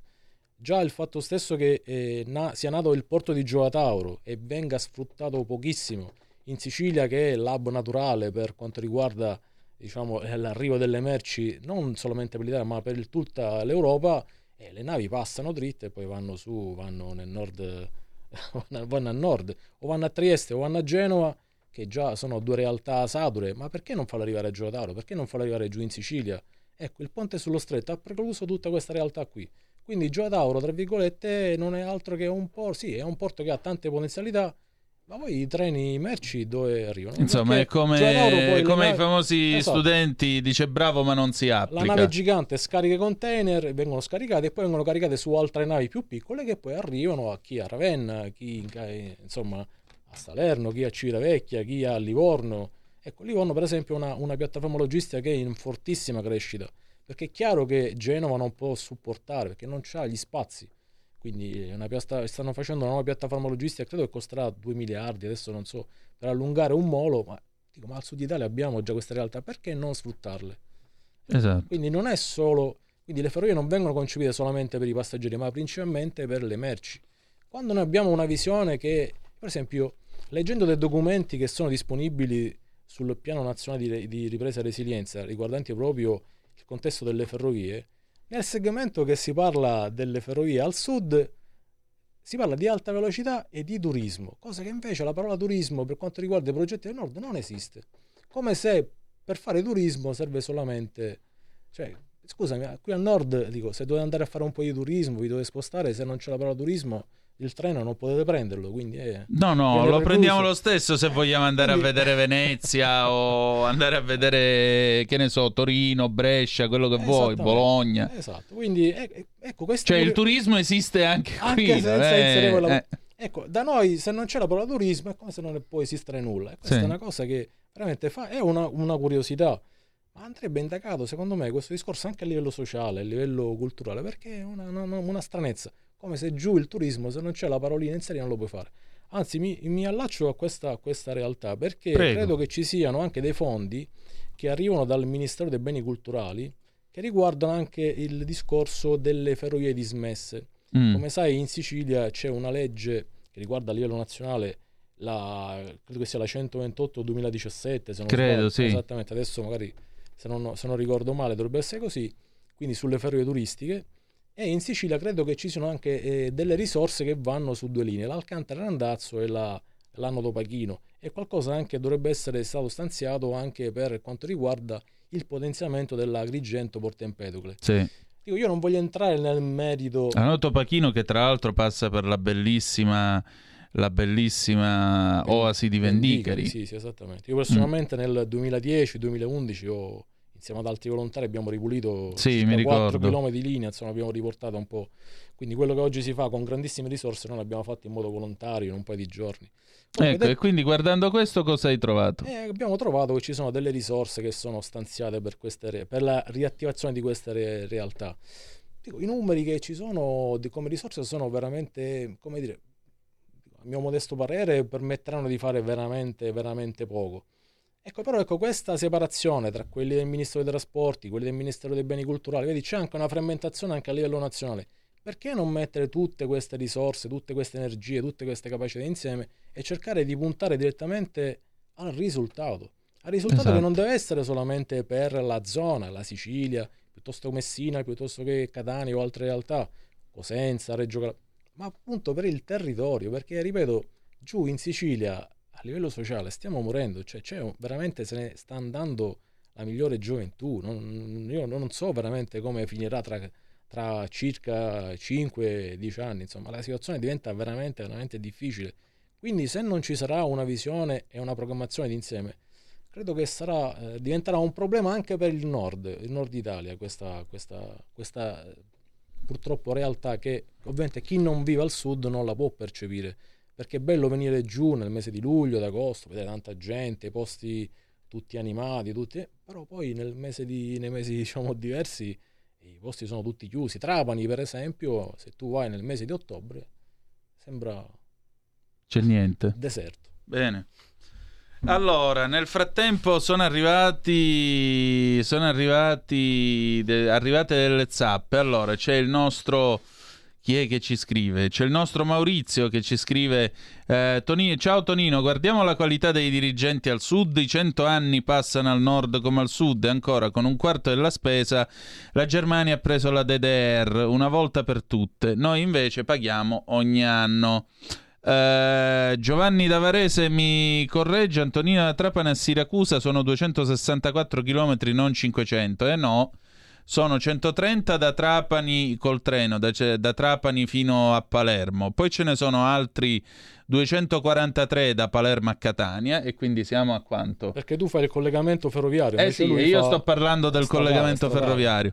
E, un altri, e altri 87 da Catania fino a Siracusa. Sono quasi 500 km. E tre cambi. E tre cambi. Forse, per, un anche, tot- forse anche quattro. sì, per un totale di ben 13 ore e 40 di percorso se non ritarda.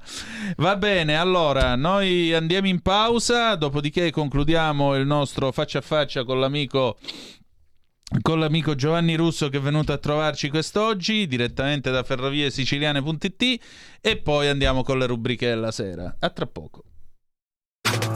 Stai ascoltando Radio Libertà. la tua voce libera, senza filtri né censura. La tua radio.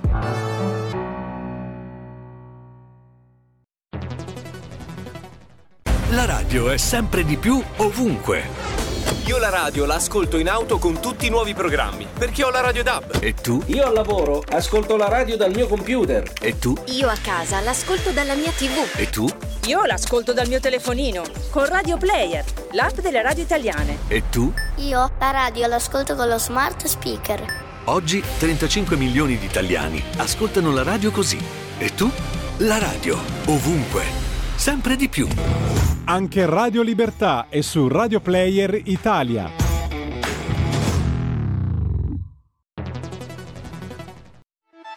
Stai ascoltando Radio Libertà, la tua voce libera, senza filtri né censure, la tua radio. Ma il treno dei desideri, nei miei pensieri all'incontrario va, cantava qualcuno. Beh, siete sempre sulle magiche, magiche, magiche onde di Radio Libertà. Questo è sempre Zoom, il drive time in mezzo ai fatti. Anche il treno dei nostri eh, desideri, nei nostri pensieri, un pochettino all'incontrario va, perché non dovrebbe forse andare a nostro mediocre avviso in questo senso, dovrebbe andare in un altro. Giovanni, senti, allora, eh, Giovanni Russo, presidente dell'Associazione Ferrovie Siciliane, che eh, oggi è con noi per questo faccia a faccia sui trasporti. So che ti tratterrai da queste parti per un po', per cui che cosa c'è in programma nei prossimi giorni? Beh, Così diciamo- magari i nostri spettatori, se sono di passaggio nelle stazioni che stai per dire, possono venirti a trovare. Beh, diciamo che io per ora sono, faccio base logistica a Pavia. Mm. sono- mi trovo a Pavia, è una città che, diciamo, che- che non, non mi dispiace, è una città molto tranquilla, una città insomma universitaria, conosciuta per la- l'eccellenza diciamo, Certo. universitaria.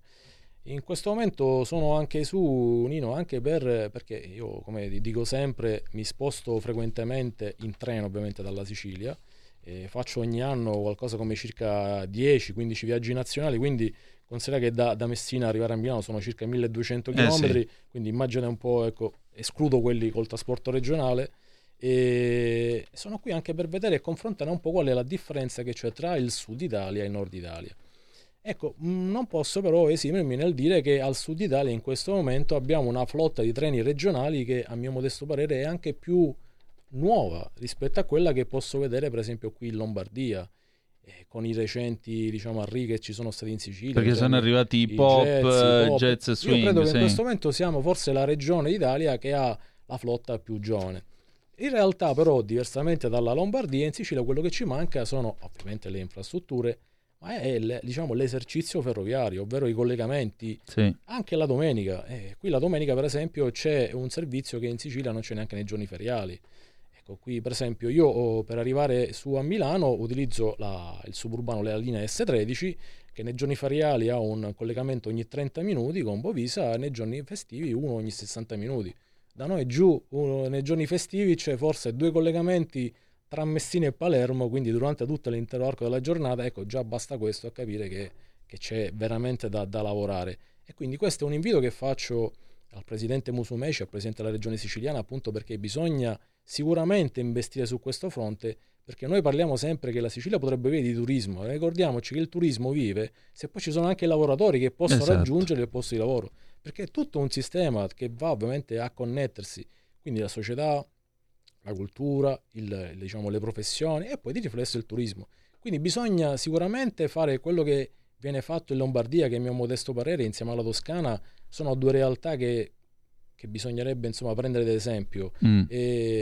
su come vengono sfruttate le risorse. Per esempio in Sicilia si investe già ogni anno sui collegamenti, sui collegamenti del servizio ferroviario regionale circa 111 milioni di euro. È una buona cifra, però bisogna cercare di, ecco, di aumentare questo, diciamo, questo, incrementare diciamo, queste risorse, eh, perché ripeto, è un sistema che può dare slancio a tutta l'economia della, della regione che ovviamente ne ha fortemente bisogno. Poi, per esempio, se faccio un altro confronto eh, in Lombardia, in Toscana, ma piuttosto che in Liguria, ma anche in Emilia Romagna, per esempio, le forze dell'ordine viaggiano gratuitamente. E questo è anche un vantaggio non per la forza, cioè per, diciamo, per l'operatore di pubblica sicurezza, è un vantaggio anche per chi ci lavora sul treno, ma anche per i viaggiatori. Certo. Perché così tu dai un incentivo a viaggiare su, anche sui mezzi pubblici che può anche essere, faccio un esempio, i vigili del fuoco. Giù in Sicilia le forze dell'ordine sono degli utenti normali, quindi sono... diciamo, Devono dei viaggi- pagarsi il biglietto. Ma se io in questo momento sono su un treno regionale, mi qualifico e sul treno nasce, come purtroppo ricorderei quella bruttissima vicenda di un treno tifosi che sulla galleria Santa Lucia di qualche anno fa, Sì. a Salerno, successe purtroppo... Diedero fuoco al treno, me lo ricordo, è stato vent'anni eh, fa. Esattamente, una bruttissima pagina che però queste cose vanno sempre ricordate perché, ripeto, possono succedere delle situazioni, diciamo, di, di sicurezza che piuttosto delle situazioni, Perché diciamo, mi pare anche- che non c'era proprio la scorta della, della polizia o dei carabinieri non su so, quel credo treno. che addirittura forse un, O erano in cinque, una contro 800 tifosi. credo che in quella brutta situazione ci fu un vigile del fuoco che Mm. purtroppo perse la vita, che Sì. eh, si trovava sul treno perché era tra i tifosi. C'è una telefonata, Gianni da Genova? Lo prendiamo subito. Ciao Gianni. Ciao, un saluto e volevo dire questo. Se non si applicherà in futuro il federalismo, autonomia, responsabilità e amore per la propria terra, andremo a, a catafascio perché questa Unione Europea è stata creata apposta per distruggere tutti i popoli europei. È mai possibile che, io ho letto tempo fa, che il 70% del risparmio residente in Italia viene indirizzato verso investimenti che finanziano lo sviluppo di altre nazioni. Cioè noi abbiamo una ricchezza privata, grazie ai nostri vecchi, che lo dico sempre quando vado in banca, che, che sapevano scrivere e leggere a malapena, ma avevano il cervello e dicevano fare il passo più corto della gamba, cerca di risparmiare perché poi verranno i tempi grammi. Abbiamo una ricchezza privata che è un- una delle più alte al mondo. Messina aveva, detto- aveva parlato di 10.700 miliardi tra mobiliare immobiliare e se non ci fosse stato quel galantuomo che è senatore a vita di Mario, di Mario Monti, che ha deturpato dal 2011 quando ha- hanno messo l'IMU, adesso cercano di mettere il catasto, 1300 miliardi hanno distrutto il patrimonio immobiliare, il caro Monti, a fronte di prendere 200 miliardi di, di- di- di tasse. E, e- ripet- Salvini, ricordo che col PNR, quando avevano chiesto, il PNRR è un MES amplificato, bisogna fare i BTP e, e- e- fare dei, dei dei- dei BTP eh, eh, riservati agli italiani. Sui nostri conti correnti ci sono 2.000 miliardi. Quindi se si facessero dei BTP co- con, serietà verso gli italiani e dargli anche un tasso di interesse del 4 o il 5%, tanto poi tutto rimane in famiglia, ci libereremo da questi lacci e lacciuoli che è il PNRR, che è del, che sarebbe la rovina completa dell'Europa, perché Mario Draghi è un vile affarista, come diceva il, il vecchio Cossiga, l'ex Presidente della Repubblica, è stato messo lì per distruggere il nostro Paese. E noi come Lega dobbiamo venirne fuori al più presto, perché quando, si and- quando siamo andati a Pontida si giurava sulla libertà di tutte le nazioni italiane, anche perché venivano anche dal sud, e la Sicilia è autonoma, ma bisogna essere un po' più responsabili, perché ricordiamoci i fondi FAS, ci ricordiamo i fondi FAS del 2007-2013, l'85% al sud e il 15% al centro-nord d'Italia, e sono andati in rivoli miserabili. Qua invece, per esempio a Genova, con quello che è successo col ponte di San Giorgio, se si vuole, abbiamo tutte le maestranze le capacità che ci invidia tutto il mondo, in un anno siamo hanno ricostruito il ponte Morandi, dopo averlo lasciato a quella famiglia di grandissimi imprenditori, grazie ad Alema, che ci hanno, hanno distrutto le autostrade, con le concessioni che loro hanno straguadagnato, adesso poi non sono ricomprate. È una cosa assurda, è vergognosa. Gianni, raccolgo il tuo appello a una gestione più oculata dei fondi e soprattutto più pianificata per delle opere che servano e che servano per davvero alla gente e non ai soliti noti. Io di questo ti ringrazio perché credo che sia un principio applicabile a ogni parte dello stivale d'Italia, a ogni parte dello stivale. Allora Giovanni, senti, nei prossimi giorni dove ti troviamo? Sempre a Pavia, Nino, tra Pavia e Milano. Ma tu farai una diretta, mi pare, da Rogoredo? Sì, noi abbiamo in programma come Ferrovie Siciliane e insieme in collaborazione con Sicilian Progress Mm. e un collegamento per una diretta streaming nella serata di mercoledì.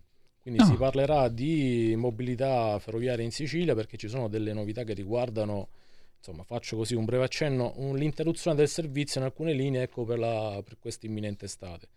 Quindi eh, per il quarto anno consecutivo alcune linee verranno, verranno chiuse, si- ci sarà il servizio sostitutivo, quindi però disagi e quant'altro, insomma. Bisogna assolutamente cercare di, di venirne fuori da questa realtà perché poi diventa un problema. Problemi, per esempio, Caronino, facendo, ti rubo un altro secondo, e perché il nostro amico parlava ecco, di risorse, di progetti, Certo. bisogna cercare di investirli bene. Per esempio, sullo stretto di Messina, recentemente ho partecipato ad una conferenza eh, eh, di Legambiente sul, sul- su- diciamo, sui dati di pendolaria 2022, è stato il giorno 6, giorno 6 maggio a Messina. Io mi sono permesso ovviamente di, ah, diciamo, di alzare un pochettino l'attenzione su quello che sono le problematiche dei pendolari e dei viaggiatori sullo stretto di Messina. Certo. C'è in cantiere l'ennesimo progetto di potenziamento di tutta l'area dello, dello stretto, quindi Messina, Villa San Giovanni, Reggio Calabria, soliti collegamenti con gli aliscafi, soliti collegamenti con, con le navi ferroviarie, soliti collegamenti, tutto quello che vuoi tu, però il 6 maggio cioè, lo stretto c'è allo scirocco, i servizi con i mezzi veloci sono stati interrotti per circa 24 ore, se non ci fosse stato il vettore privato, 5 milioni di abitanti, quindi della Sicilia, sarebbero rimasti isolati con le belle navi ferroviarie che viaggiano con i 5 treni al giorno, 5 coppie, e però non si può salire a piedi. No. Quindi eh, tutti questi bei progetti, sì, tapirulan, scale, però poi nei fatti...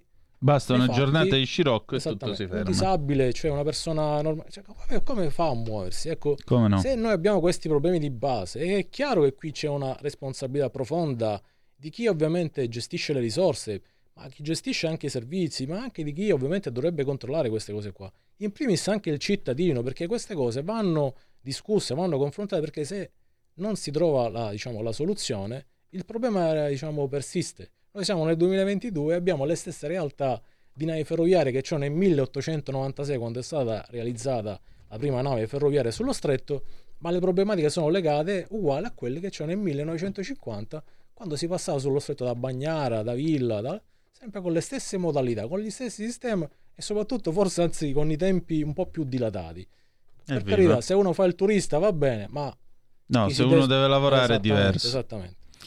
E con que- tra l'altro il primo servizio quando venne attivato ricevette il treno Roma-Siracusa che arrivò in ritardo. Questo sempre per cominciare Sì.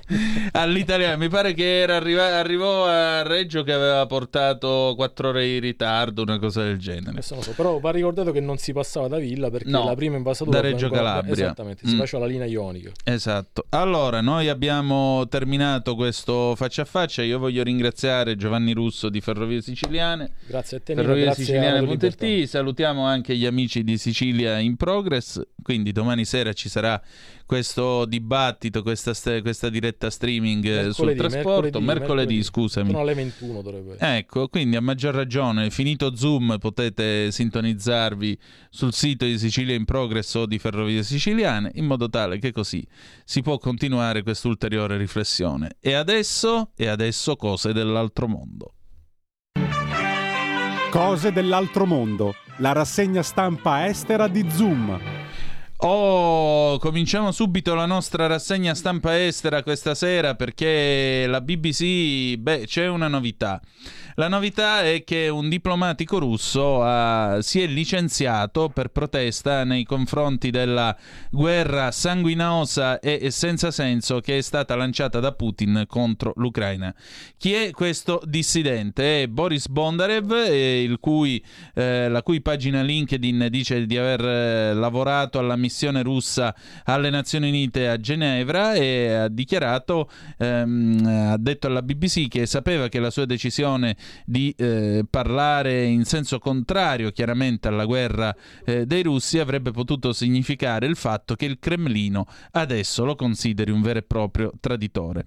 Ma eh, continua a supportare questa sua dichiarazione beh, nella quale ha descritto la guerra come crimine contro il popolo ucraino e contro il popolo russo. Mosca non ha ancora commentato e, e soprattutto Diciamo così, eh, Mosca sapete che eh, ha, ha usato il pugno duro, scrive la BBC, nei confronti di quelli che sono critici eh, o comunque che virano dalla narrativa ufficiale della guerra, guerra che viene descritta come operazione militare speciale. Nella lettera che è stata postata sui social media e eh, condivisa con i suoi amici diplomatici, eh, Bondarev ha spiegato di aver scelto di porre fine alla sua carriera ventennale nella diplomazia russa dal momento di non poter più condividere questa, mh, questa ignominia sanguinosa senza senso e assolutamente inutile. Quelli che hanno concepito questa guerra, ha scritto nella lettera Bondarev, eh, quelli che hanno concepito questa guerra vogliono solo una cosa, restare al potere per sempre. Per ottenere questo scopo sono intenzionati a sacrificare quante più vite possibili pur di raggiungere l'obiettivo. Migliaia di russi e di ucraini sono già morti per tutto questo.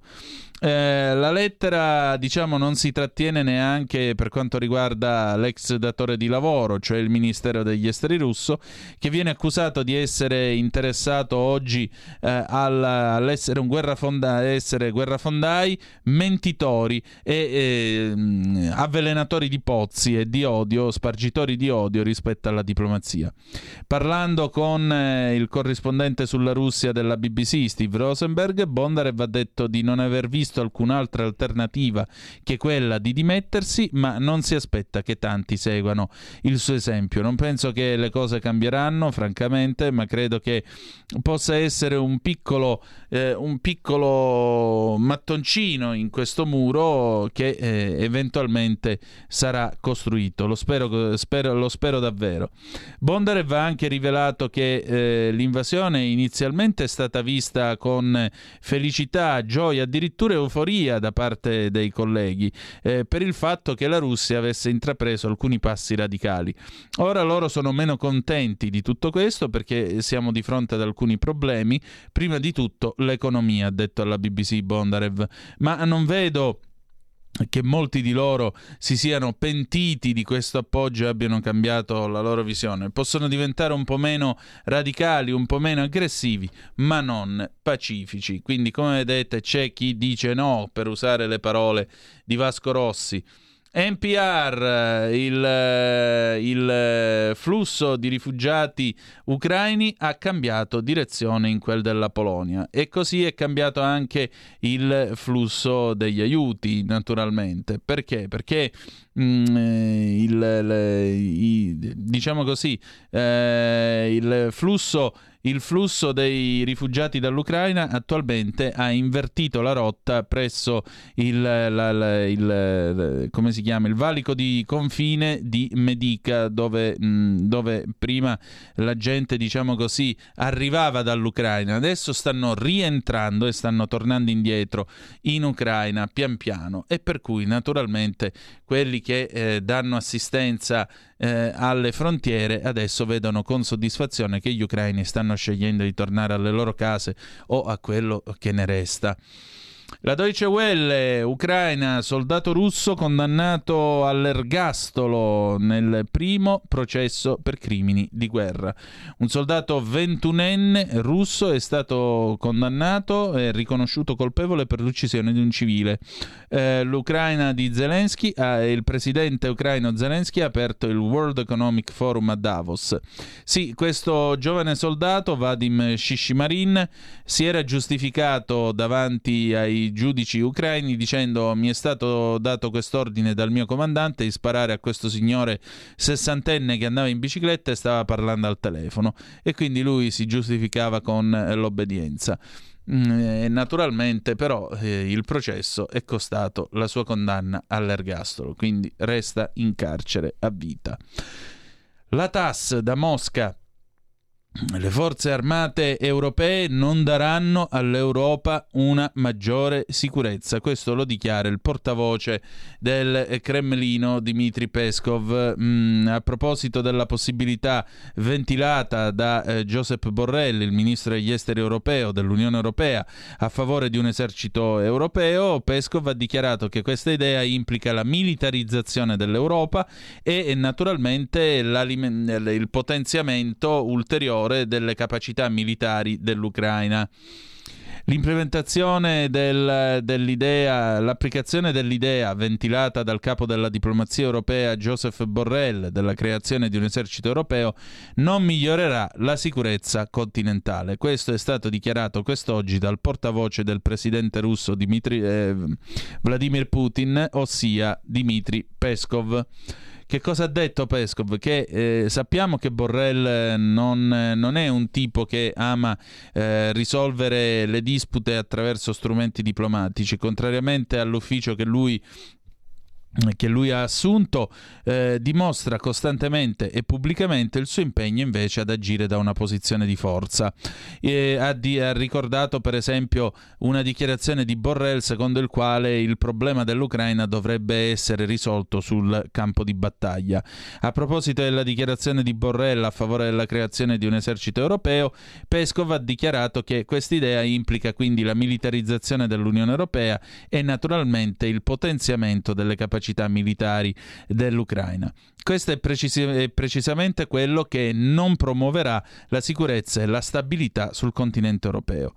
Nel suo blog eh, domenica eh, Borrell ha dichiarato infatti che l'Unione Europea avesse bisogno di un esercito proprio per potersi occupare della propria sicurezza. Secondo lui l'attuale ambiente di sicurezza è la prova evidente che l'Unione Europea debba assumere delle maggiori responsabilità per la sua sicurezza e per questo l'alleanza deve essere aggiornata e eh, deve avere soprattutto un esercito eh, europeo compatibile naturalmente con la Nato che eh, cercherà di eh, formare le sue capacità. Bella idea, molto imbarazzante perché poi a questo punto se c'è da andare ad attaccare Mariupol, quale, quale, battaglione mandiamo? Quello dei tedeschi o quello degli italiani? Vedete un po' voi. O quello per esempio del, dei polacchi o della Repubblica Ceca? Che senso ha? Boh, questo è un discorso che è stato fatto più volte in questa trasmissione. Ginois, vediamo un po' che cosa dicono eh, gli amici cinesi. Gli amici cinesi, beh, allora, eh, da un lato abbiamo un traghetto nelle Filippine che prende fuoco in mare, sette morti, poi abbiamo una nuova ondata di Covid-19 negli Stati Uniti, l'apertura del um, World eh, Forum, Economy Forum a Davos in Svizzera e poi l'Afghanistan che ha lanciato la vaccinazione antipolio che riguarda 9,9 milioni di bambini. Quindi in Afghanistan le donne possono morire col burka addosso, però prima gli si dà l'antipolio, almeno così crescono. Ansa, andiamo a vedere che cosa succede in Italia col Paese della Sera. Il Paese della Sera, la rassegna stampa italiana di Zoom. Allora, la guerra in Ucraina, Lanza 007 Kiev, Putin scampato a un attentato, a Mariupol processo ai difensori dell'Azovstal. Secondo i servizi ucraini, lo zar sarebbe scampato a un attentato due mesi fa. Mosca rassicura sul tema delle sanzioni.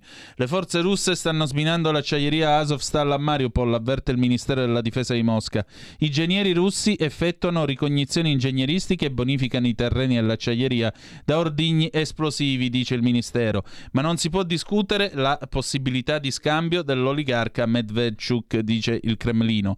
Putin, l'economia russa resiste bene alle sanzioni. Faccio notare che Medvedchuk, o meglio, eh, Putin è stato il padrino di battesimo della figlia di Medvedchuk, ma non si può scambiare, giustamente, quello eh, difende gli amici suoi.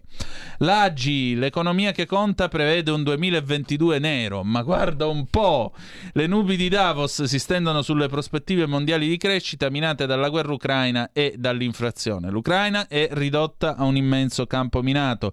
Zelensky denuncia, i russi hanno seminato ordigni in 80.000 km quadrati di territorio, alcune regioni è stato distrutto il 70% degli edifici. Il sospetto di un legame tra casi di vaiolo delle scimmie e un maxi evento alle Canarie, sotto esame anche una sauna nel cuore di Madrid, le autorità sanitarie spagnole temono che ci sia un collegamento tra contatti sessuali e contagio. Infine l'ADN Kronos, sanzioni alla Russia, Putin nonostante le difficoltà l'economia resiste. Zelensky a Davos, sanzioni massime contro la Russia. Governo, Letta, Salvini ha superato il limite, così non si va avanti. Leader PD e più opposizione dell'opposizione. Salvini, il PD di Letta vive su Marte. Vaiolo delle scimmie, 67 casi nell'Unione Europea, sintomi lievi, come si trasmette. Possiamo togliere la condivisione del computer perché questo è il mondo come va stasera, questo 23 di maggio. Abbiamo finito, direi. Eh, Luciana da Udine, caro Antonino, complimenti al tuo ospite. Eh, raccomandagli di essere forte e non cedere alle lusinghe di quelli che abitualmente si fanno avanti quando c'è profumo di soldi. Luciana da Udine. Quindi, eh, ciao Danna, sapete se i tedeschi ave- hanno mai condannato qualche aguzzino nella seconda guerra mondiale a sterminio nei paesi? Nemmeno i danni di guerra mai pagati. I russi hanno condannato all'ergastolo un giovane soldato che pare abbia ucciso un civile. No, all'ergastolo è stato condannato un russo dagli ucraini, non dai russi. E i tedeschi no, non hanno condannato un bel cavolo di nessuno. Kappler, per esempio, riuscì a farsi quella bella fuga nel 77 eh, proprio perché eh, alla fine era anche moribondo, ma in generale no, non c'è stata, non ci sono stati, sono stati dei processi abbastanza indulgenti, se ci sono stati, se la memoria mi aiuta ancora. Bene, abbiamo finito, ci ritroviamo domani alle, 19 alle 18.05 trattabili sulle magiche, magiche, magiche onde di Radio Libertà. La canzone d'amore con cui ci lasciamo è We Are the Champions dei Queen del 1977, perché sei anni come oggi alle 9 del mattino io cominciavo la chemio che mi avrebbe portato fuori dal cancro. Voglio salutare e abbracciare tutti voi che in questo momento state combattendo contro questa bestia. E ricordate che la differenza tra un vincitore e un perdente non è se vinci o perdi perché alle volte si può vincere a culo o perdere per un pelo ma è nella perseveranza. Io vi auguro questa perseveranza perché ognuno di voi mi è fratello e sorella e vi abbraccio e che Dio vi benedica. Vi ha parlato Antonino Danna. Buonasera Avete ascoltato Zoom, il drive time in mezzo ai fatti.